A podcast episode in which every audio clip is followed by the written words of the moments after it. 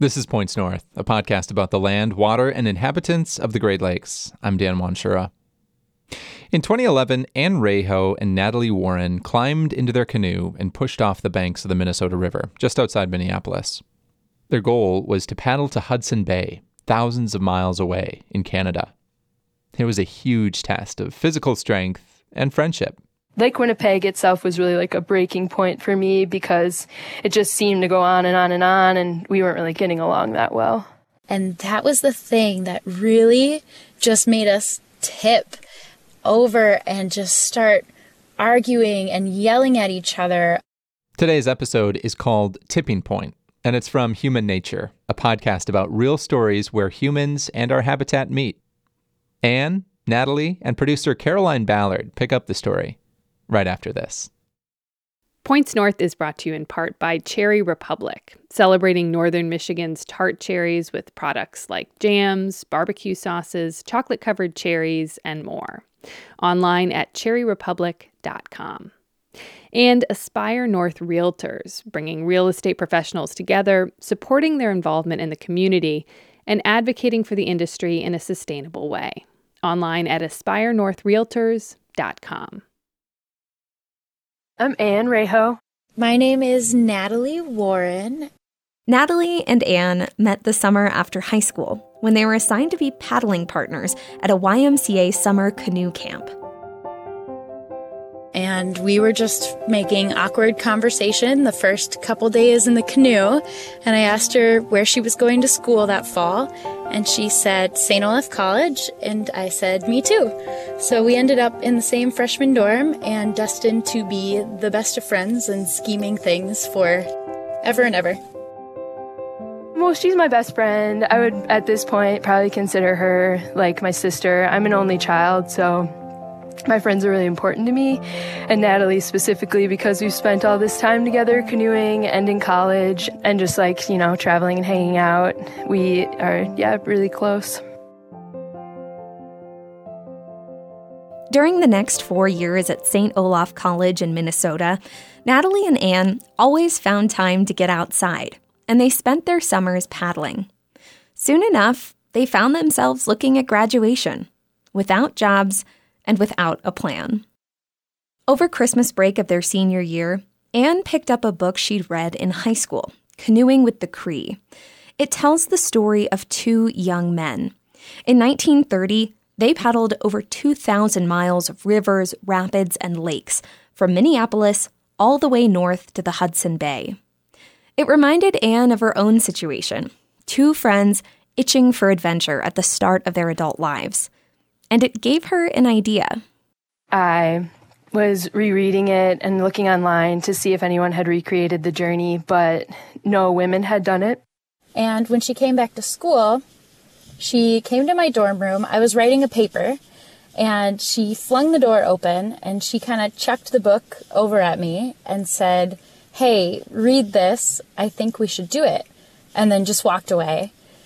And so I looked down and I saw this book at my feet and I saw the silhouette of a canoe and two people paddling.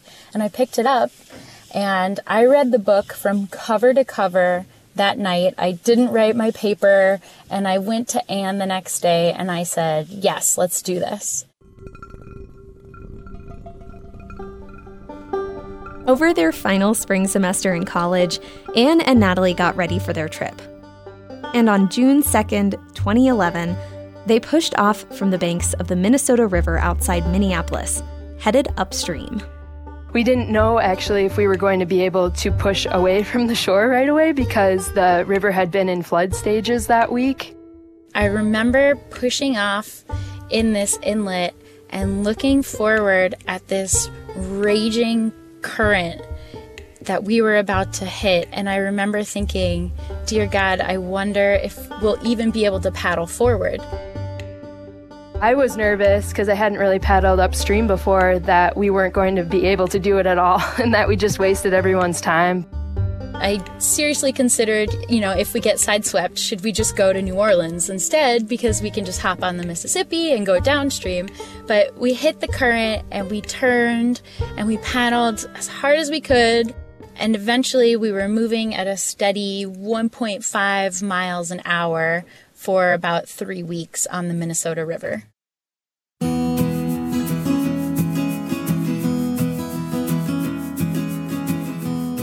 We made coffee in the morning. Um, we weren't very strict about what time we got up, and we eat these granola bars so that we wouldn't really have to cook. And we'd pack everything up and get in the canoe. And every day we switched front to back. And so we'd do whatever we were supposed to be sterning or bowing that day. And then paddle probably for like five or six hours until we stopped to have like a snack or lunch. And we usually stopped. We wouldn't keep going down the river unless we had like a tailwind or something. But especially on the Minnesota River, we'd have to pull to the side and kind of like tie ourselves to a tree so we wouldn't float back downstream. And then we always had singing hour in the afternoon. And so we'd spend some time singing.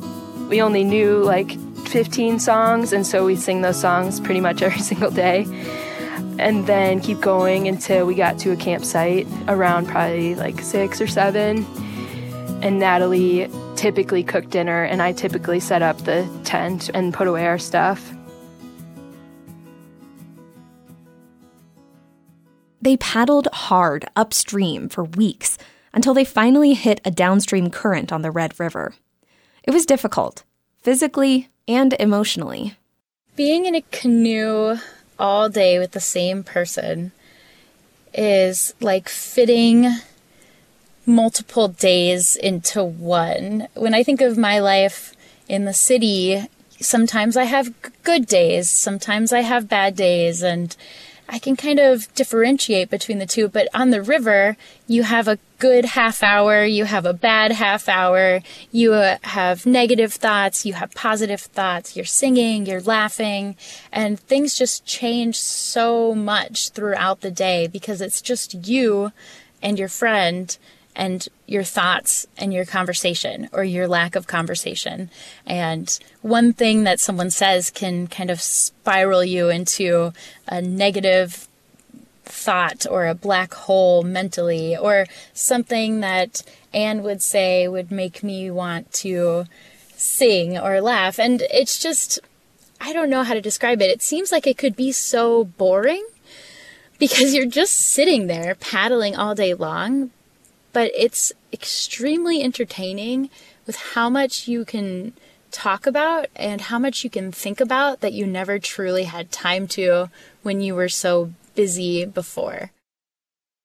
Especially this trip being so long and it just really being us. Um, because in other trips we'd had, you know, other people with us in other canoes.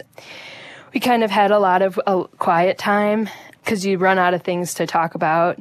And so we just would kind of have just time where we were thinking and thinking about home or thinking about, you know, what lies ahead. And what lay ahead was daunting Lake Winnipeg. It's one of the biggest freshwater lakes on Earth. And among paddlers, it's infamous. We were very nervous about paddling Lake Winnipeg. We even had people contact us beforehand saying that they had loved ones who had drowned on Lake Winnipeg. They tried to paddle it and they didn't make it because of a storm or big waves. And we were very nervous because it is a very wide, long lake, but it's so shallow. So when the waves and the wind pick up, they can pick up very quickly. So we heard a lot of that, and you always have to take it with a grain of salt because really people don't remember all the stories where people had a great time paddling and then they went home and everything was great. I was pretty scared to paddle this big lake. Tensions were rising as we sort of approached Lake Winnipeg because I'd expressed to Natalie that I was worried of that we were going to swamp our boat or flip it over on the big lake and that no one would be there to really help us um, get out of that situation. But she was less nervous, and so that's where tensions rose. Overall, I think our biggest conflict was that I thought Ann was too cautious and nervous about decisions that we had to make together. And Ann thought, I think, that I was a little bit too careless or not concerned enough about our safety. And generally, this is a great combination because it allows us to check the other person and to balance the other person. But when it's not in check, it can really cause a rift where we were both on the extremes. Ann was becoming too fearful, and I was becoming too careless, perhaps even as a result of Ann being fearful, and vice versa. The South Basin went pretty well. We actually ran into like a, a kayaker who was paddling across Canada. We met some people with some lake homes and we saw a bear. And so it was sort of like typical fun times on the South Basin. But then when we got to the North Basin, we were windbound for probably a week. Windbound is when you can't paddle because it's too windy. And so because of this like choppy waves, choppy, big choppy waves, that we couldn't push our boat out like past the breaking point. And so it, it, it's, it's too dangerous to paddle basically because of the wind. Lake Winnipeg itself was really like a breaking point for me because it just seemed to go on and on and on, and we weren't really getting along that well.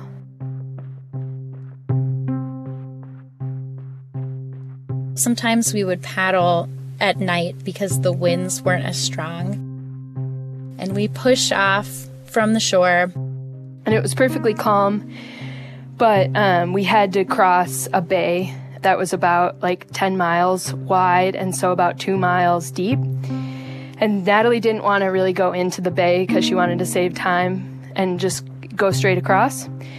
And so we're paddling, and I'm feeling like really nervous because it's the middle of the night. We're on the 11th largest lake in the world. It's just us. If we flipped over, you know, I felt like, you know, that would be really bad. And I was sterning, so I was controlling which direction the canoe went in.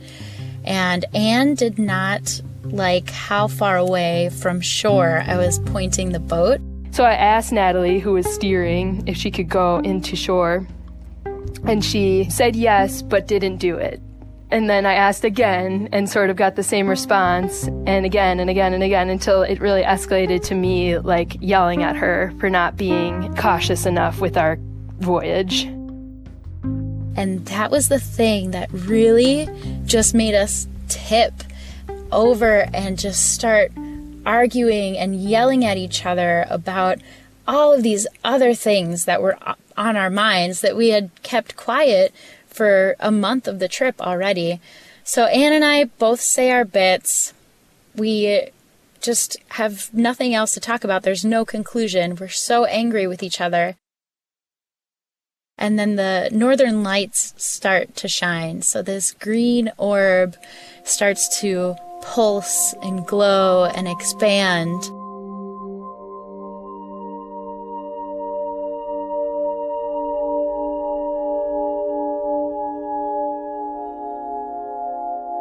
And it was my first time seeing the northern lights.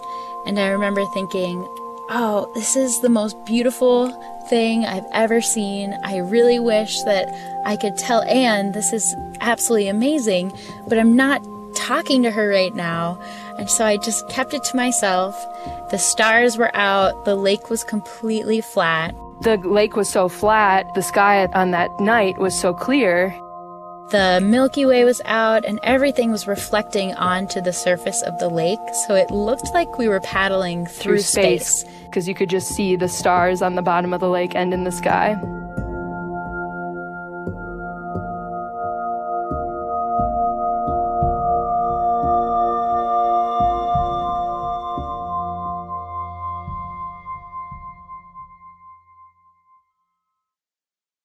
We finally did make it to shore in total silence, like three hours later, I asked Natalie to turn on her light, and we were like right next to shore, and we didn't even know it. And there was a giant bull moose just staring down at us with these huge green eyes. And Ann says, We're too close to shore.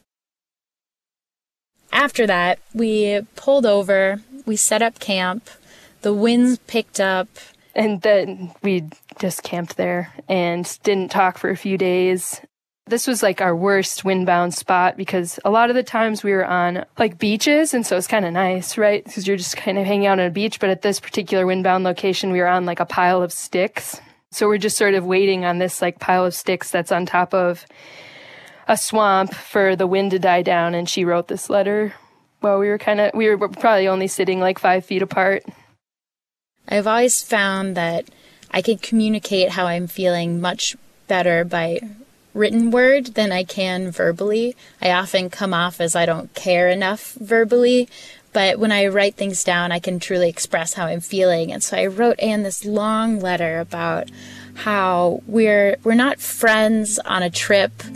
We are sisters, and of course we're going to fight, but fighting does not mean that our friendship is ending or that our relationship is doomed. It's just a normal part of you know, this unique relationship that we have with each other. She felt like nothing that like no matter how mad we got at each other that there would always be this like unconditional love now that we'd like been through so many i guess adventures and challenges together and read that and we talked it out. And after that we i don't recall us fighting at all for the rest of the trip. We just got on better and better every day.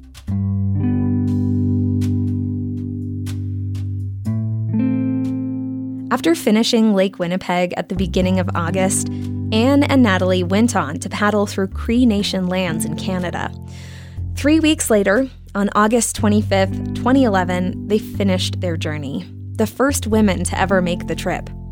And on the shores of Hudson Bay, they were even greeted by a polar bear. But at the end, they were both struggling with what it all meant. I think that I was expecting it to be like this coming of age moment, like we'd accomplished such a big thing, like we really made it. It was just really beautiful, but I would say that not not as like uh, emotional as I thought. More the more emotional part for me was finishing Lake Winnipeg. It was strange because th- I was just thinking, why? Why did we do this? And I know it's it's beautiful and it's fun and we learned a lot, but what can we make out of all of those things? Then it was time to come home. Natalie and Ann started the long journey back by train and car. They ended up at Ann's parents' cabin in Grand Marais, Minnesota to recuperate. And we were hanging out at the beach, and Ann said, I'm going to go over there. And I said, cool, I'm going to go over there. And we walked in opposite directions and it was this this big moment of of freedom, of rediscovering our individuality. We could make our own decisions and we were our own people again, which you sort of have to forget about when you're operating as one. Immediately after the trip, we sort of needed a break from each other. Like, you know, you spend 85 days within 10 feet of the same person, you may need like a little break. And both had some like emotional processing to do about like what, how important the trip was to us or like what we were thinking while we were out there. In the years after their trip, Ann went on to get a PhD in ecology. Natalie dipped her toes in nonprofit work, environmental policy, and writing. She's now pursuing a PhD too. I really enjoy connecting the dots as I get older, and really, I, I, look back on my career and I can trace almost everything I've done back to this trip. But I just couldn't, I didn't have the foresight really at the time. I, I think it was something that I felt was going to happen, but you can't see into the future. In retrospect, what the trip really showed me is that I'm capable of anything, especially, you know, with a good friend with me. Definitely changed the way that I think about interacting with other people too. A lot of those times when we're fighting or I was feeling like annoyed or something. With Natalie, I was actually feeling like bad or like angry with myself for feeling that way. I felt like I should have been able to rise above those emotions. Having all that time that summer to, I guess, realize what was going on inside my head was really influential to who I am now. Ann and Natalie live in different places now, but are still best friends, and they still talk about their trip. We probably talk once a week, and now. Ann teases me sometimes because I talk about it a lot. She's like, You still talking about that trip? like, Yep. uh, so it really is, you know, it's such an important part of, of my story, and it's such an important part of Ann's story and our story together that um, I don't know. I, I can't I can't really separate myself from it, and I think that that's okay.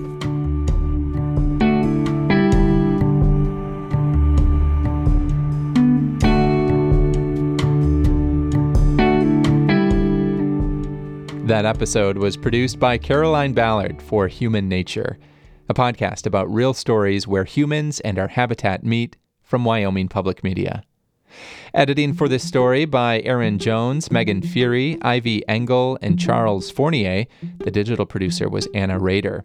Micah Schweitzer was the executive producer, and Tressa Versteg gets a nod for pre production. This music is from Blue Dot Sessions.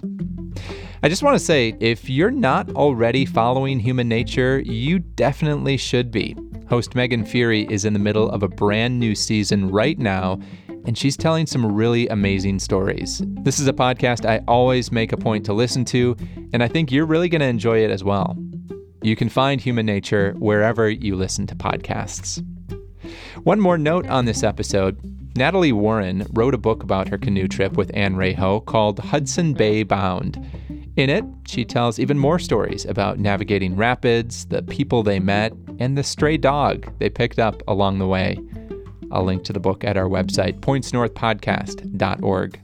And while you're there, please consider giving to the show. We are a listener supported podcast, and we depend on the generosity of people just like you.